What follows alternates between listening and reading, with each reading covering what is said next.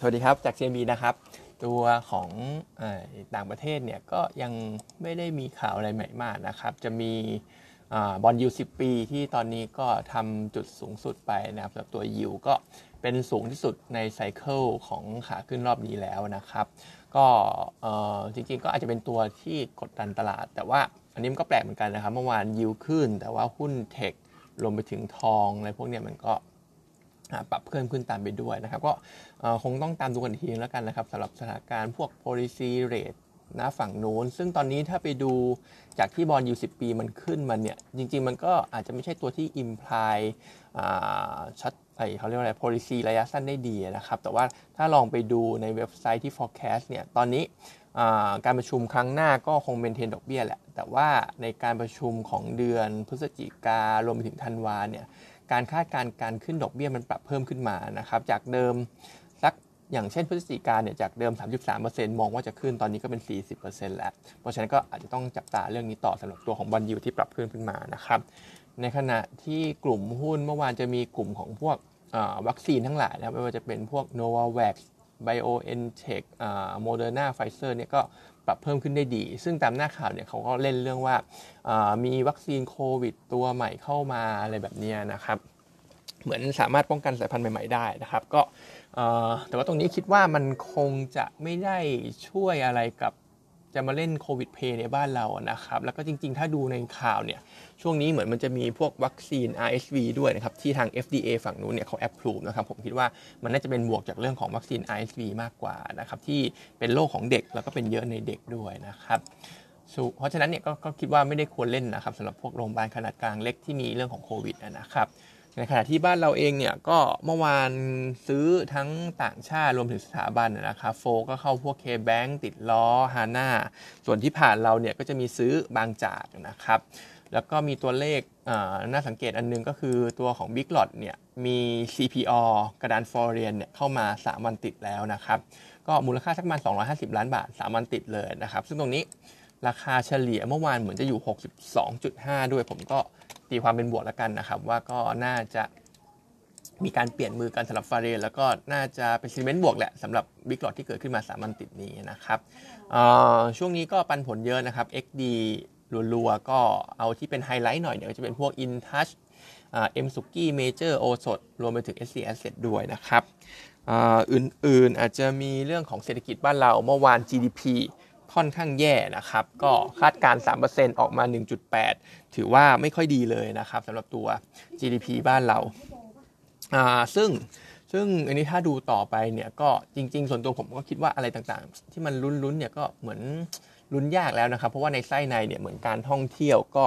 ออกมาไม่ได้ดีมากด้วย และตรงนี้ถ้าบวกกับเรื่องของเศรษฐกิจจีนที่เรายังต้องไปตามลุ้นอีกเนี่ยมันก็ ค่อนข้างไม่แน่ไม่นอนนะครับสำหรับตัวสถานการณ์นะณปัจจุบันในช่วงครึ่งหลังของปีนี้นะครับเพราะฉะนั้นเนี่ยด้วยความที่ว่าตอนนี้ถ้าดูอิมพายมาที่ตลาดเนี่ยผมคิดว่าการเมืองเซนดิเมนต์เนี่ยถือว่าเป็นบวกอยู่ แต่ว่ามันอาจจะทำให้ตลาดขึ้นได้นะครับ แต่ว่าถ้าดูตัวของเศรษฐกิจที่ดูไม่ดีแบบนี้ผมคิดว่าขึ้นมาเนี่ยก็จะมีคนเทคโปรฟิตแน่นอน เพราะฉะนั้นถ้าเบรกพันถ้าเห็นการเมือง sentiment ดีเบรกพันห้า 1550 ขึ้นไปอะไรเงี้ยผมก็คิดว่าอาจจะต้องหาจังหวะ take profit บ้างสำหรับตัว index บ้านเรานะครับ ส่วนจะมีเรื่องของแบงก์ชาตินิดนึงนะครับ เมื่อวานก็ Card X บริษัทเครดิตบัตรเครดิตของ SCB เนี่ยเขาก็การ์ด X เนี่ยเขาพยายามขอตัวแบงก์ชาติให้ เรื่องของมาตรการที่ว่าการจ่ายบัตรเครดิตขั้นต่ำเนี่ยทุกวันนี้ห้าเปอร์เซ็นต์นะครับเพราะเป็นมาตรการช่วยเหลือแบงก์ชาติเนี่ยจะปรับเพิ่มขึ้นไปแปดเปอร์เซ็นต์ปีหน้า แล้วก็สิบเปอร์เซ็นต์ในปีสองพันยี่สิบห้านะครับก็จะปรับเพิ่มขึ้นไปเรื่อยๆจะกลับเพิ่มไปสู่ระดับเดิมที่สิบเปอร์เซ็นต์นะครับ คิดว่าทำแน่นอนนะครับสำหรับตัวแบงก์ชาติ เพราะว่าอันนี้มันเป็นมาตรการช่วยเหลือที่ยิงยาวต่ออายุมันตั้งแต่ปีที่แล้วและที่จ่ายกันอยู่ 5%เนี่ยปีหน้าจะกลับปรับขึ้นไป8%ตรงนี้เราคิดว่ามันอาจจะมีผลกระทบต่อพวกเพียวเพย์บัตรเครดิต อย่างเช่นพวกไอตัวของ KTC EON อะไรพวกนี้นะครับแต่ว่ากลุ่มของธนาคารอย่างพวกการ์ด X